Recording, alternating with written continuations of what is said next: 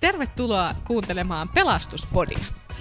Tämä on podcast, joka pyörii uskontoon ja erityisesti kristinuskoon liittyvien kysymysten ympärillä. Yritämme tässä podcastissa keskittyä erityisesti mielenkiintoisiin uskontoaiheisiin kysymyksiin. Ja ne kysymykset tuppaavat meidän podcastissa olemaan sellaisia, että ne ovat kuulijoiden meille lähettämiä. Ennen kuin me tänään vastataan yhteenkään kysymykseen, niin on varmaan paikallaan muistuttaa siitä, että ketä me ollaan. Ja aivan ensimmäiseksi voisin sinulle, toinen podcastin pitäjä, esittää kysymyksen siitä, että kuka sinä olet? Ja tällä toisella puolella pöytää tällä hetkellä kuitenkin hyvällä kahden metrin turvavälillä on Jani Myllä, Aka-seurakunnan nuorisotyön ohjaaja. Tällä kertaa ei enää viran sijainen, vaan viran haltija. Oo! Nyt olisi varmaan uploadien paikka. Mulla ei riitä kädet taputtamiseen. Mä voin editoida se tänne. no niin, ja editoidun taputtamisen lisäksi voin taputtaa mentaalisesti. Kyllä. Ja tota, kuka siellä pöydän toisella puolella on? Minä olen Katja Pääkkönen ja olen Sastamalan seurakunnan seurakuntapastori. Tervetuloa tänne näin Akaan seurakunnan bändikellariin, jossa tätä äänitämme. Joo, minä olen tosiaan reissannut vähän eri puolelle Pirkanmaata. Tuota, tänään meille on tullut kaksi kysymystä mutta ennen niitä kysymyksiä me voisin Jani kysyä sulta, että mitä sulle kuuluu tänään? No mullehan kuuluu aina hyvää silloin, kun niin kuin aurinko paistaa ja on noin niin kuin ylipäänsä lämmin. Mä oon sellainen vilukissa, että mun mielestä Suomessa kesä on aina ihan hirveätä, jos ei ole vähintään 25 astetta, ja tuo reilu 20 astetta tuolla auringossa tuntuu tälleen toukokuun puolella aika kivalta, vaikka se ehkä tälleen hippinä ilmastonmuutos ahdistaakin, niin en mä voi silti olla nauttimatta tuosta säästä. Mutta mitä Katja sulle kuuluu? Siis mulle kuuluu vaikka mitä. Mie mietin tänne ajellessani, että mulla on kaikkia Netflix-uutisia kerrottavana meidän kuulijoille ja sinulle, Jani. Ja tuota, ihan ensimmäiseksi kuulumiseksi ajattelin kertoa sen, että siis tällä hetkellä me katson Netflixistä sellaista tuota, sarjaa kuin Musta kuningatar. Se on huono suomennus sanoista The Queen's Gambit. Onko Jani sulle tämä sarja tuttu? Mä binge-watchasin sen niin kuin yhdellä istumalta ihan vaan sen pelkän soundtrackin vuoksi. Mä sain tartuttua pianoon vuoden niin kuin tauon jälkeen sen takia, koska mä tykkäsin siitä soundtrackista niin paljon ja mun oli pakko ruveta opettelemaan sitä.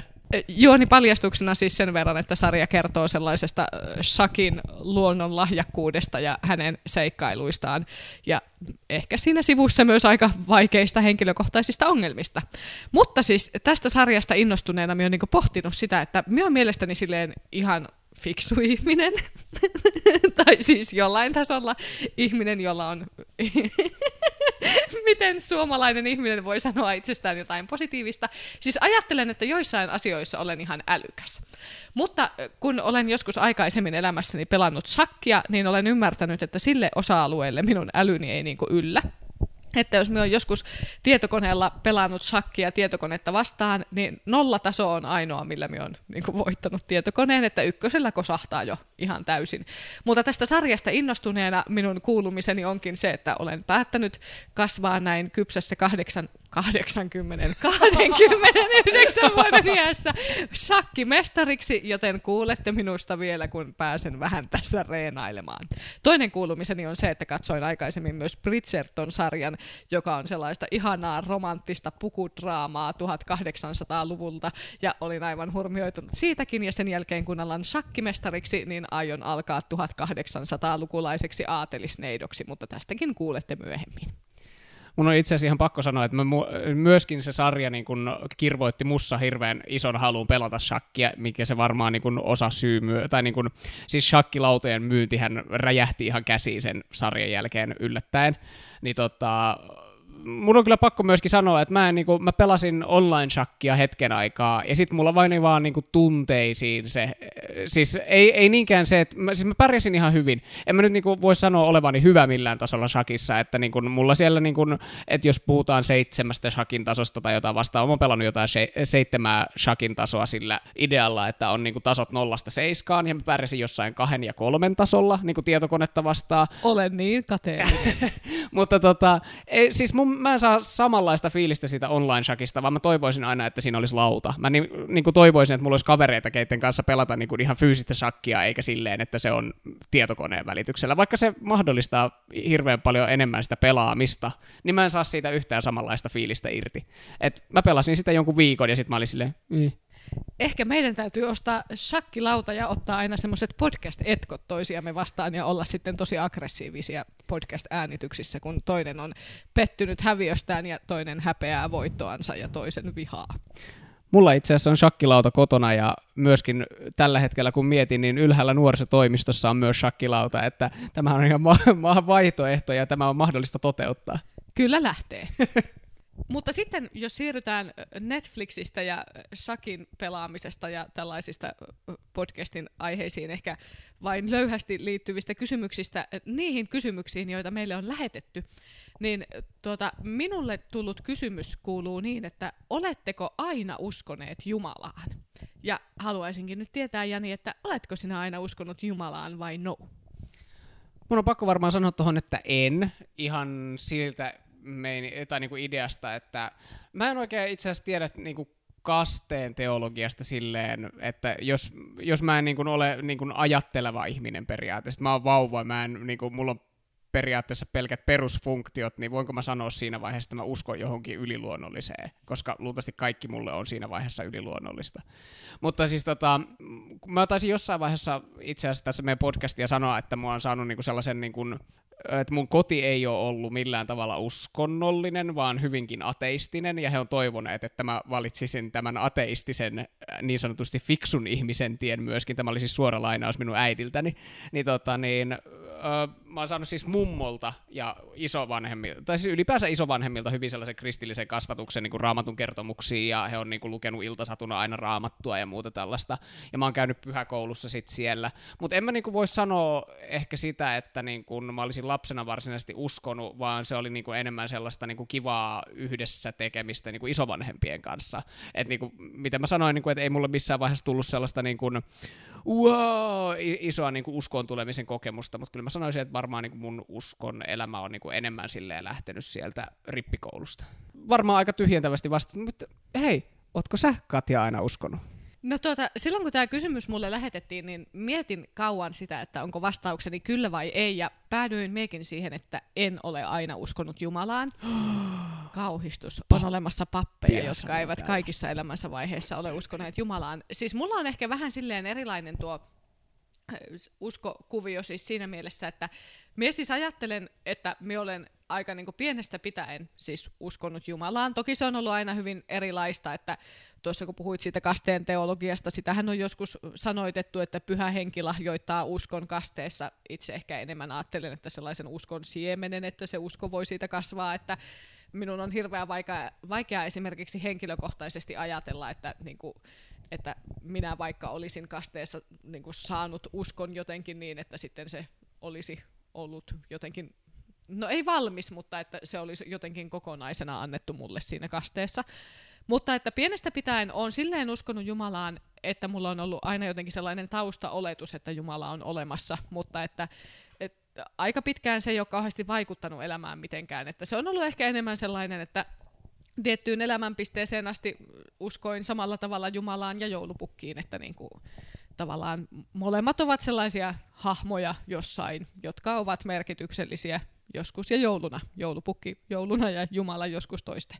Mutta tuota, siis että siitä se usko kehittyy ja että niin kuin pääsääntöisesti olen koko elämäni identifioitunut kristityksi, mutta sitten se, että miksi koen, että en ole aina uskonut Jumalaa, niin minä ajattelen, että se uskon määrä kovasti on vaihdellut hyvinkin eri ikäkausina, niin kuin että, siis, että mulla on elämäni aikana ollut useampi lyhyempi tai pidempi jakso, jossa olen ehdottomasti enemmän ollut silleen ei-uskova kuin uskova, että niin kuin on ollut semmoisia niin erinäisiä ajallisia uskon kriisejä ja sitten ei välttämättä välillä edes kriisejä, että välillä on ollut vaan niin enemmän pinnalla semmoinen ajatus, että onko tässä mitään järkeä, mutta että jotenkin, siis kirkossahan monesti puhutaan siitä, että silloin kun yksilön usko ei kestä tai se horjuu, niin kirkon usko kantaa, Niin tietyllä tavalla, etenkin niin kuin aikuisena, minä olen siis oikeasti jotenkin elämässäni luottanut siihen, että vaikka just nyt minun hengellisessä elämässä tuntuu aika silleen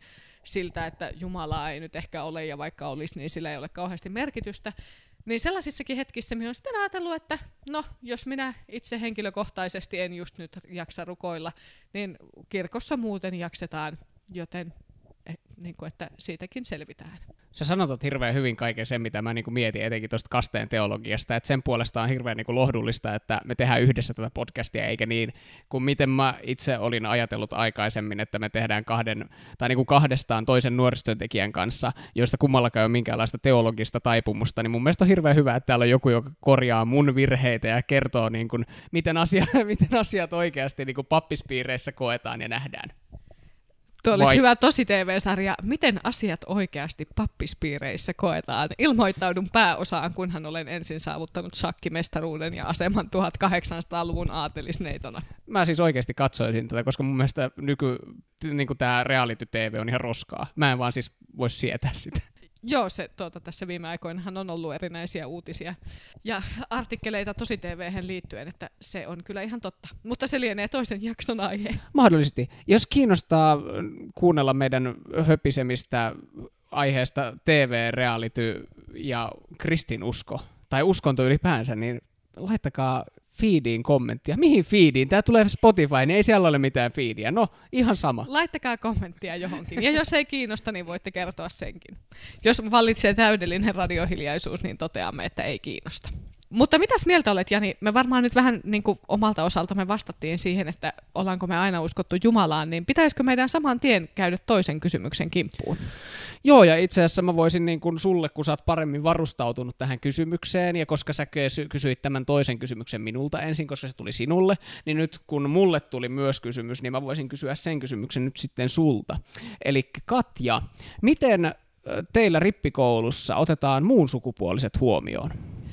Siis tämä on erittäin hyvä kysymys, jonka edessä minun täytyy vähän painaa pääni häpeissäni, koska siis minä en itse asiassa oman työseurakuntani osalta tiedä, mutta luulen, että meillä, kuten myös tosi monessa muussa Suomen evankelisluterilaisen kirkon seurakunnassa, sitä asiaa ei hirveästi ole ylipäätään ajateltu.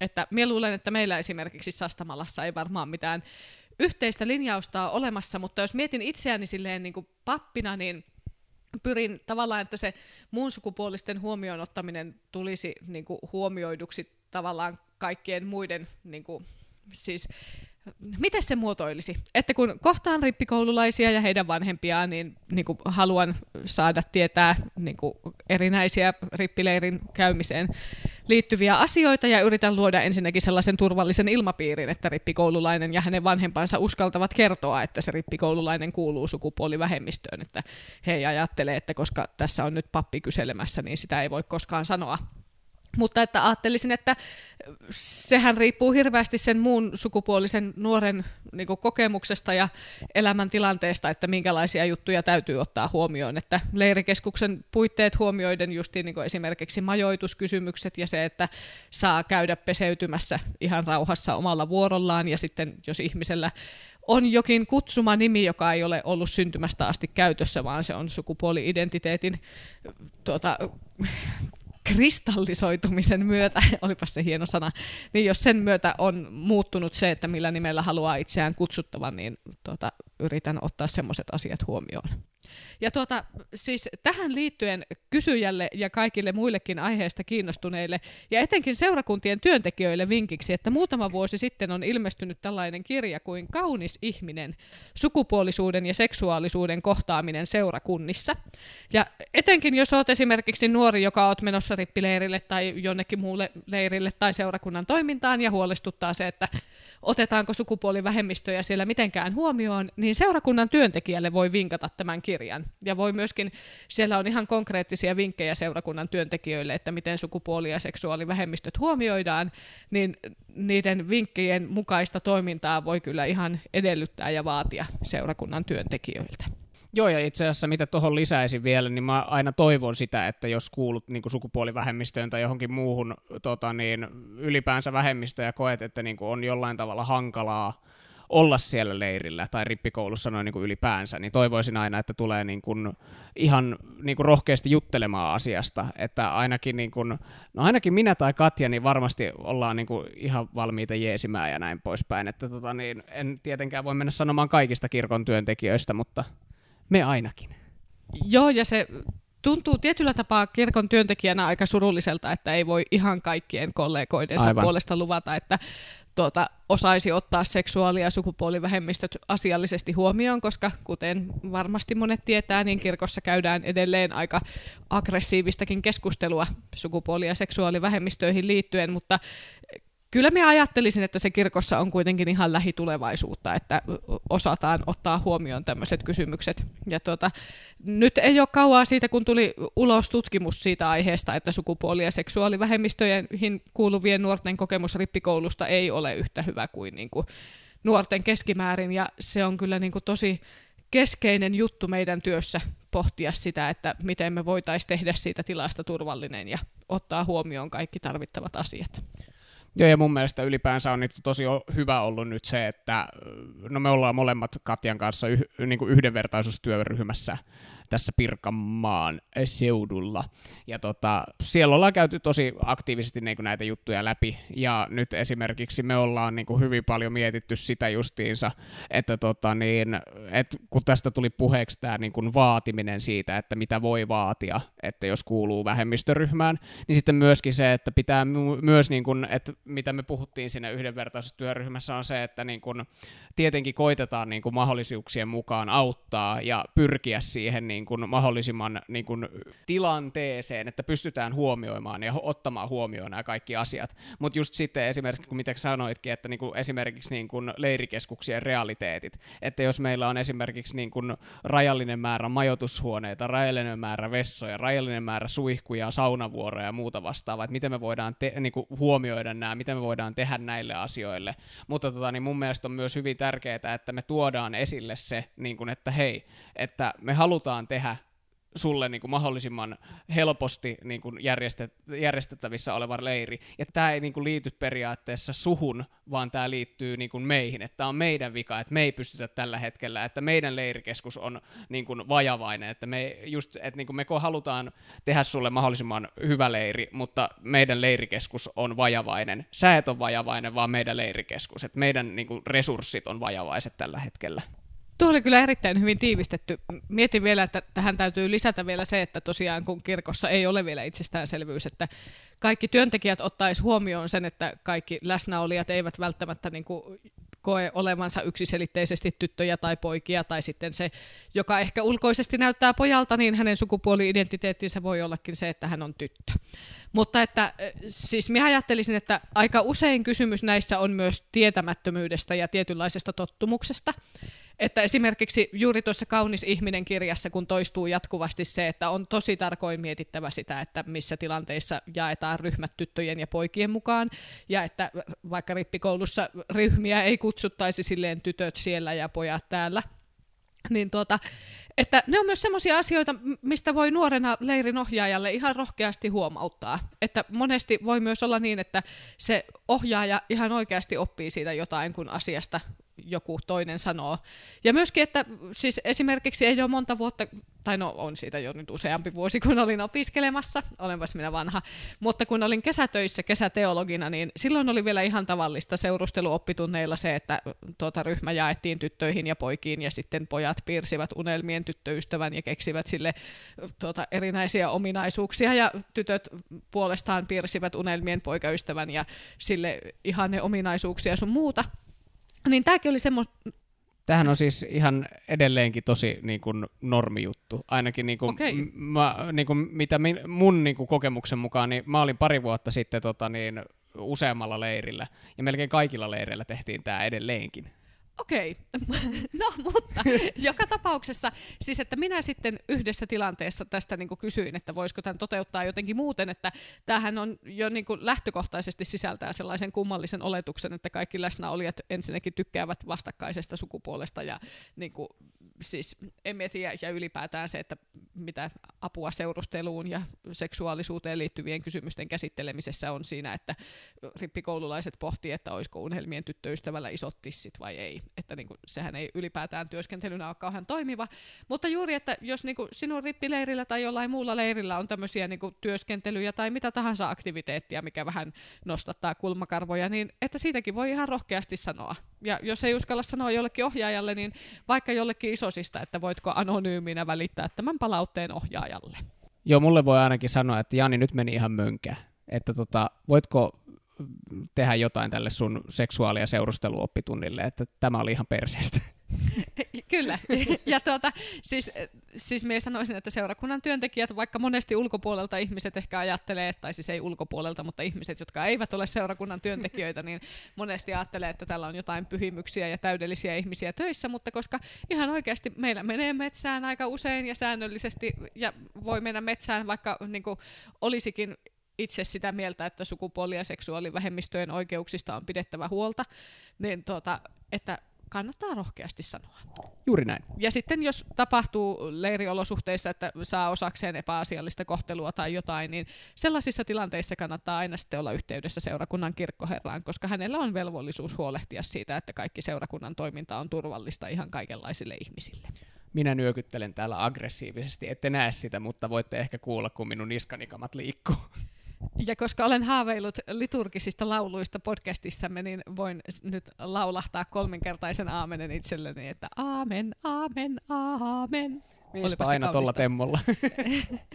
No mutta meillä on vielä tässä jonkun verran aikaa, me ollaan nyt 20, vähän reilu 20 minuuttia höpisty tässä näin, ja me mietittiin sitä, että kun viime kerralla puhuttiin niin kuin sitä taivaasta, niin me mietittiin sitten, että voitaisiin puhua vähän niin kuin vastapainoksi, ei niinkään helvetistä ehkäpä, mutta tota niin, pahuudesta. Joten tota, Katja, mä heitän tämän sulle, niin mä voin sitten maallisena mutuilijana miettiä tota, niin vastausta tässä samalla, kun sä puhut. Niin tota, mitä sä haluaisit puhua pahuudesta? No siis pahuudesta me voisin aivan ensimmäiseksi heittää sellaisen hienon teologisen sivistyssanan, kun tuota, pahuudesta kun puhutaan, niin usein puhutaan teodikean ongelmasta. Ja sillä siis tarkoitetaan simppelisti ilmaistuna sitä, että jos Jumala on hyvä ja kaikki valtias, niin miksi maailman kaikkeudessa ja maailmassa on niin kauhean paljon pahaa ja kärsimystä ja tuskaa ja väkivaltaa ja tintantantantallalei, että jos Jumala on hyvä ja kaikki valtias, niin miksi hän ei tee mitään niin kuin estääkseen sitä pahaa tapahtumasta. Ja voin sellaisena spoiler-alerttina jo kertoa, että tätä äh, kysymystähän ei ole koskaan mitenkään tyhjentävästi ratkaistu tässä koko kirkkohistorian aikana. Tuota, ehkä lähimmäksi osuu nyt aika vasta julkaistu Harhaoppia podcastin jakso, missä Markus Finnilä ja Benjamin Värre keskustelevat tästä kysymyksestä ja päätyvät jonkinlaiseen lopputulokseen. Suosittelen kuuntelemaan sen jakson. Mutta siis jos me itse mietin vähän tälleen, niin kuin, siis Markuksen ja Benjaminin pohdinnat on hyvin niin kuin sellaisia, että he on paljon ottaneet asiasta selvää ja lukeneet aiheeseen liittyvää kirjallisuutta sun muuta. Mie niin itse mietin tavallaan semmoisia ehkä enemmän nopeita ajatuksia asiaan liittyen, että jos me pohdin vaikka sitä, että mitä me rippikoulussa yleensä puhun pahuuteen ja kärsimykseen liittyen, niin tavallaan silloin me monesti jaottelen sitä, että maailmassahan on monenlaista pahuutta, että on siis tosi iso osahan maailman pahuudesta johtuu siitä, että me ihmiset ollaan pahoja. Ja kuten kristinuskossa ilmaistaan, niin ollaan syntisiä. Siis että väkivalta ja ihmiskauppa ja kaikenlaiset rikokset ja turvattomuus monesti ja useimmiten ja aina johtuu siitä, että joku niin kuin, toinen ihminen tai ihmisryhmä aiheuttaa sitä. Ja sehän on silleen, niin kuin, se on tosi kauheaa ja pelottavaa kärsimystä, mutta että se on ehkä inhimillisestä näkökulmasta silleen helpointa kärsimystä siinä mielessä, että siitä löytyy niinku selitys, koska tosi useinhan me halutaan etsiä syntipukkia ja syyllistä, niin jos tapahtuu vaikka joku rikos, niin sehän on aika simppeliä. Syyllinen on se, joka sen rikoksen teki ja hän saa rangaistuksen tuomioistuimessa ja näin edespäin. Mutta että sitten se ongelmahan alkaa siinä, kun me pohditaan pahuutta, joka ei johdu ihmisestä. Että jos tulee vaikka joku valtaisa maanjäristys tai jotain muuta tämmöistä, että miten Jumala sallii sellaista. Niin, tai tämä pandemia esimerkiksi, mikä tässä on men- meneilläänkin. Joo, mulla on koronapandemia. Vaikka siis toki onhan tässä kuultu kaiken maailman kristittyjen näkemyksiä siitä, että kuinka Jumala sallii koronapandemian, jotta ihmiset alkaisivat uskoa häneen lujemmin ja kaikkea muuta. Mutta minä itse esimerkiksi kristittynä en ajattele, että kaikella pahuudella ja kärsimyksellä on joku hieno ja jalostava tarkoitus. Että jos, no jos kuvitellaan vaikka tilannetta, että joku pieni lapsi tai nuori ihminen vaikka sairastuu vakavasti ja kuolee sen sairauden myötä, niin en mie kyllä niin kuin todellakaan kykene ajattelemaan, että se, niin kuin, se ei nyt ainakaan selvästi, eihän se ihminen, joka siinä kuolee, niin se ei varmasti kasva ihmisenä mihinkään, kun sen elämä loppuu kesken kaiken. Sen vanhemmat ehkä he pystyvät löytämään jotain uusia voimavaroja, kun he tarpeeksi kauan sitä suruaan pohtivat, mutta että heillekin se on niin kuin että iso osa elämästä ja kaikista ilosta siinä tuhoutuu, ja hyvin vaikea on ajatella, että Jumala jotain kirkastaisi ympäröiville ihmisillekään sen kautta, että, että minusta tämmöinen niin argumentointi, että kaikella kärsimyksellä on tarkoitus ja kyllä Jumalan tiet selviävät jossain vaiheessa ja kaikki tämä sinulle kirkastuu, niin se on kyllä toisten ihmisten kärsimyksen vähättelemistä pahuuden edessä. Joo, on ihan samaa mieltä, enkä niin näkisi ylipäänsä sitä, että sä menisit niin kuin esimerkiksi surukeskusteluun tällaisen ideologian kanssa niin kuin mitenkään päin. Joo, paitsi että siis kyllä itse asiassa aina toisinaan kuulee, enkä usko, että kaikki on ihan urbaanilegendoja, että, niin kuin, tuota, että ihmiset on sitten kovasti loukkaantuneet, kun pappi jotenkin ilmaisee, että no, tai että joku muu ihminen ilmaisee, että no onhan tässä nyt, niin kuin, että tai että usein käytetään sellaista ilmaisua, että pääsi parempaan paikkaan. Ja minä olen miettinyt esimerkiksi niin kuin lasten kohdalla, jotka kuolee, että miten kukaan kehtaa sanoa lapsen vanhemmille, että lapsi pääsi parempaan paikkaan, koska siis lapsen paras paikka on olla vanhempien kanssa. Niin kuin siinä tapauksessa, että vanhemmat ovat kaikin puolin vastuullisia ja rakastavia vanhempia, että niin kuin, joo. Mutta että Tämä on niin tosi vaikea aihe ja siitä varmaan johtuu se, että monesti ihmiset päästelee suustaan sammakoita, kun he kohtaa ihmisiä, jotka on, niin kuin, taistelee tosi suuren kärsimyksen ja pahuuden kanssa. Joo, mä varmasti niin kuin ylipäänsä, tai niin kuin, niin kuin miten mä ajattelen sen, että mä oon ainakin itse tosi huono niin kuin käsittelemään muiden ihmisen surua. Periaatteessa, että niin kuin, mä ymmärrän tosi vahvasti sen, että miltä ihmistä saattaa tuntua, mutta en mä tiedä, mitä mun pitäisi sanoa siihen. Mä siis niin kun, en mä, jos, jos mä itsekin suren, niin mun on tosi vaikea niin käsitellä sitä itse niin millään tavalla niin silleen sanoin, vaan sitten mulla saattaa auttaa niin musiikki ihan tosi paljon, että mun mielestä etenkin instrumentaalimusiikki saattaa puhua mulle ihan eri tavalla kuin mitä kenenkään ihmisen sanat siinä surun keskellä. Musta on tosi hankala niin kuin miettiä, että mitä mä sanoisin surevalle ihmiselle, koska mä en niin kuin tunnu, että mä löydän niitä sanoja siihen.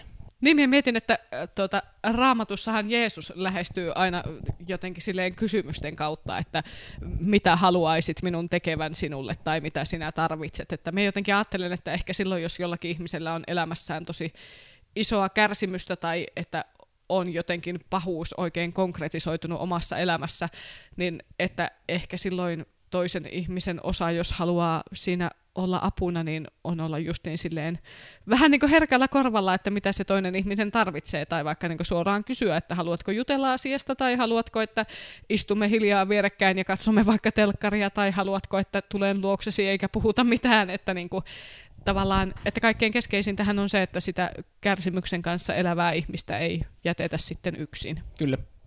Ja että me on jotenkin miettinyt itse tavallaan semmoisia, papin työssähän tosi paljon niin kuin kohtaa semmoista epäoikeudenmukaisuutta ja pahuutta ja kärsimystä, kun kohtaa ihmisiä, jotka on menettäneet läheisensä. Siis toki jos 98-vuotias mummukka nukkuu onnellisesti pois elettyään onnellisen elämän, niin siihen harvemmin sisältyy mitään suuria kipukohtia, mutta että tosi monissa hautajaisissa siinä taustalla on paljon semmoista niin kuin kipua ja tuskaa ja anteeksi antamattomuutta ja kaikenlaista, niin tavallaan, että aika useinhan siinä niin kuin ihmisten kanssa, kun käy keskusteluja, niin ne kaikkein syvimmät kipukohdat, että ei niille tosiaan siis löydy edes sanoja, että ne jää vähän sellaisiksi, että ei ihmisen sanat pysty niitä edes tavoittamaan, että silloin se läsnäolo on jotenkin kaikkein tärkeintä.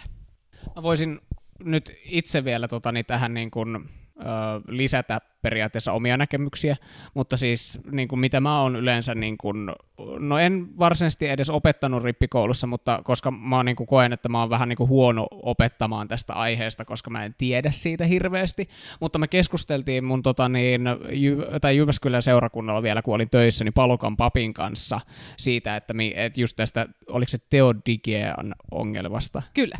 Yes! Pisteet mulle. Mutta siis tota, niin, keskusteltiin tosiaan tästä, ja mä sitten tota, niin, en muista mistä olin tämän lukenut tai kuullut, mutta mä jotenkin niin kuin mietin sitä sillä idealla, että, että eihän me eletä paratiisissa että, niin kuin, että minkä takia täällä on kipua, tuskaa ja kärsimystä, on sen takia, että kun on tapahtunut syntiinlankemus ja me ollaan jouduttu pois sieltä paratiisista ja me sitten niin kuin päästään periaatteessa sinne paratiisiin jossain vaiheessa.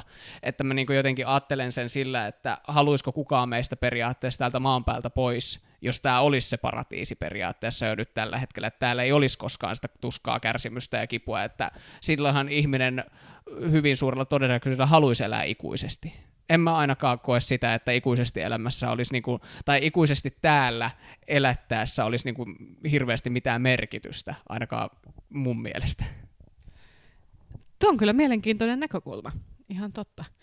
Tuota, Mie myös mietin sitä, että siis tavallaan syntiinlankemuksesta kun puhutaan, niin sehän raamatussa esittäytyy semmoisena niin hetkenä, kun ihminen päättääkin toimia oman tahtonsa mukaisesti eikä noudattaa sitä ainoaa kieltoa, jonka Jumala on asettanut, niin tuota, että tietyllä tapaa tuo ihmisen oma tahto on varmaan myöskin semmoinen siis, että, että ehkä niin kauan kuin ihmiset elää tämmöisessä maailmassa, jossa on rajalliset resurssit ja kaikkea on rajallisesti, ja sitten kun ihmiset toimii oman tahtonsa mukaan ja haluavat itselleen mahdollisimman paljon, niin se kyllä aika paljon selittää siitä, että miksi tämä meidän maailma on sellainen kuin on. Mutta että tosiaan ei tähän semmoista lopullista vastausta ole, mutta tosiaan kyllä niin kuin pahuus silleen asettuu taivaan vastakohdaksi, että kun kuitenkin raamatusta luetaan, että taivaassa sitten ei ole kipua, tuskaa, kärsimystä, surua, kyyneliä, mitä ikinä, niin että tietyllä tapaa se niin kuin kärsimyksen ongelma ratkeaa ja ehkä siihen sitten lopullinen vastaus löytyykin vasta tämän elämän jälkeen. Ehkä me voidaan vaan jäädä miettimään ja pohtimaan näitä asioita. Ja jälleen kerran niin nämä on meidän näkemyksiä eikä mitään absoluuttisia totuuksia kaikki, mitä me sanotaan tässä, on ihan meidän näkemyksiä eikä absoluuttisia totuuksia. Paitsi, että me voin sanoa nyt yhden absoluuttisen Oho. totuuden, koska aika usein tuota, kirkon elämässä kuulee sellaisen lauseen, että Jumala ei anna kenne, kenellekään enempää niin kuin, tuskaa, kärsimystä kannettavaksi kuin tämä ihminen jaksaa kantaa. Oletko me keskusteltu tästä joska, jos, jossain vaiheessa? En tiedä, mutta totean silti absoluuttisena totuutena, että se on väärä väite.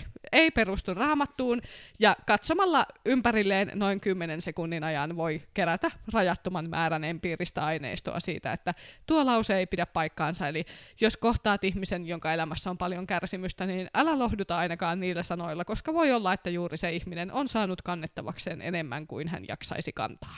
Ei kun nyt mä muistan, mistä tämä tuli. Siis mä kuuntelin treeneihin mennessä, niin mä kuuntelin harhaoppia podcastia, ja siinä oli just nimenomaan näitä että väitteitä, että mitkä, tai siis siinä keskusteltiin siitä, että mikä kuulostaa raamatulliselta ja minkä moni mieltää, että on raamatusta, mutta ei oikeasti olekaan. Ja se, se, tämä oli yksi niistä lauseista. Nyt mä muistan. Toinen la- lause taisi olla jokin sellainen, että Jumalan tiet ovat tutkimattomat Joo, tai jotain. Kyllä. Sekään ei ole raamatusta.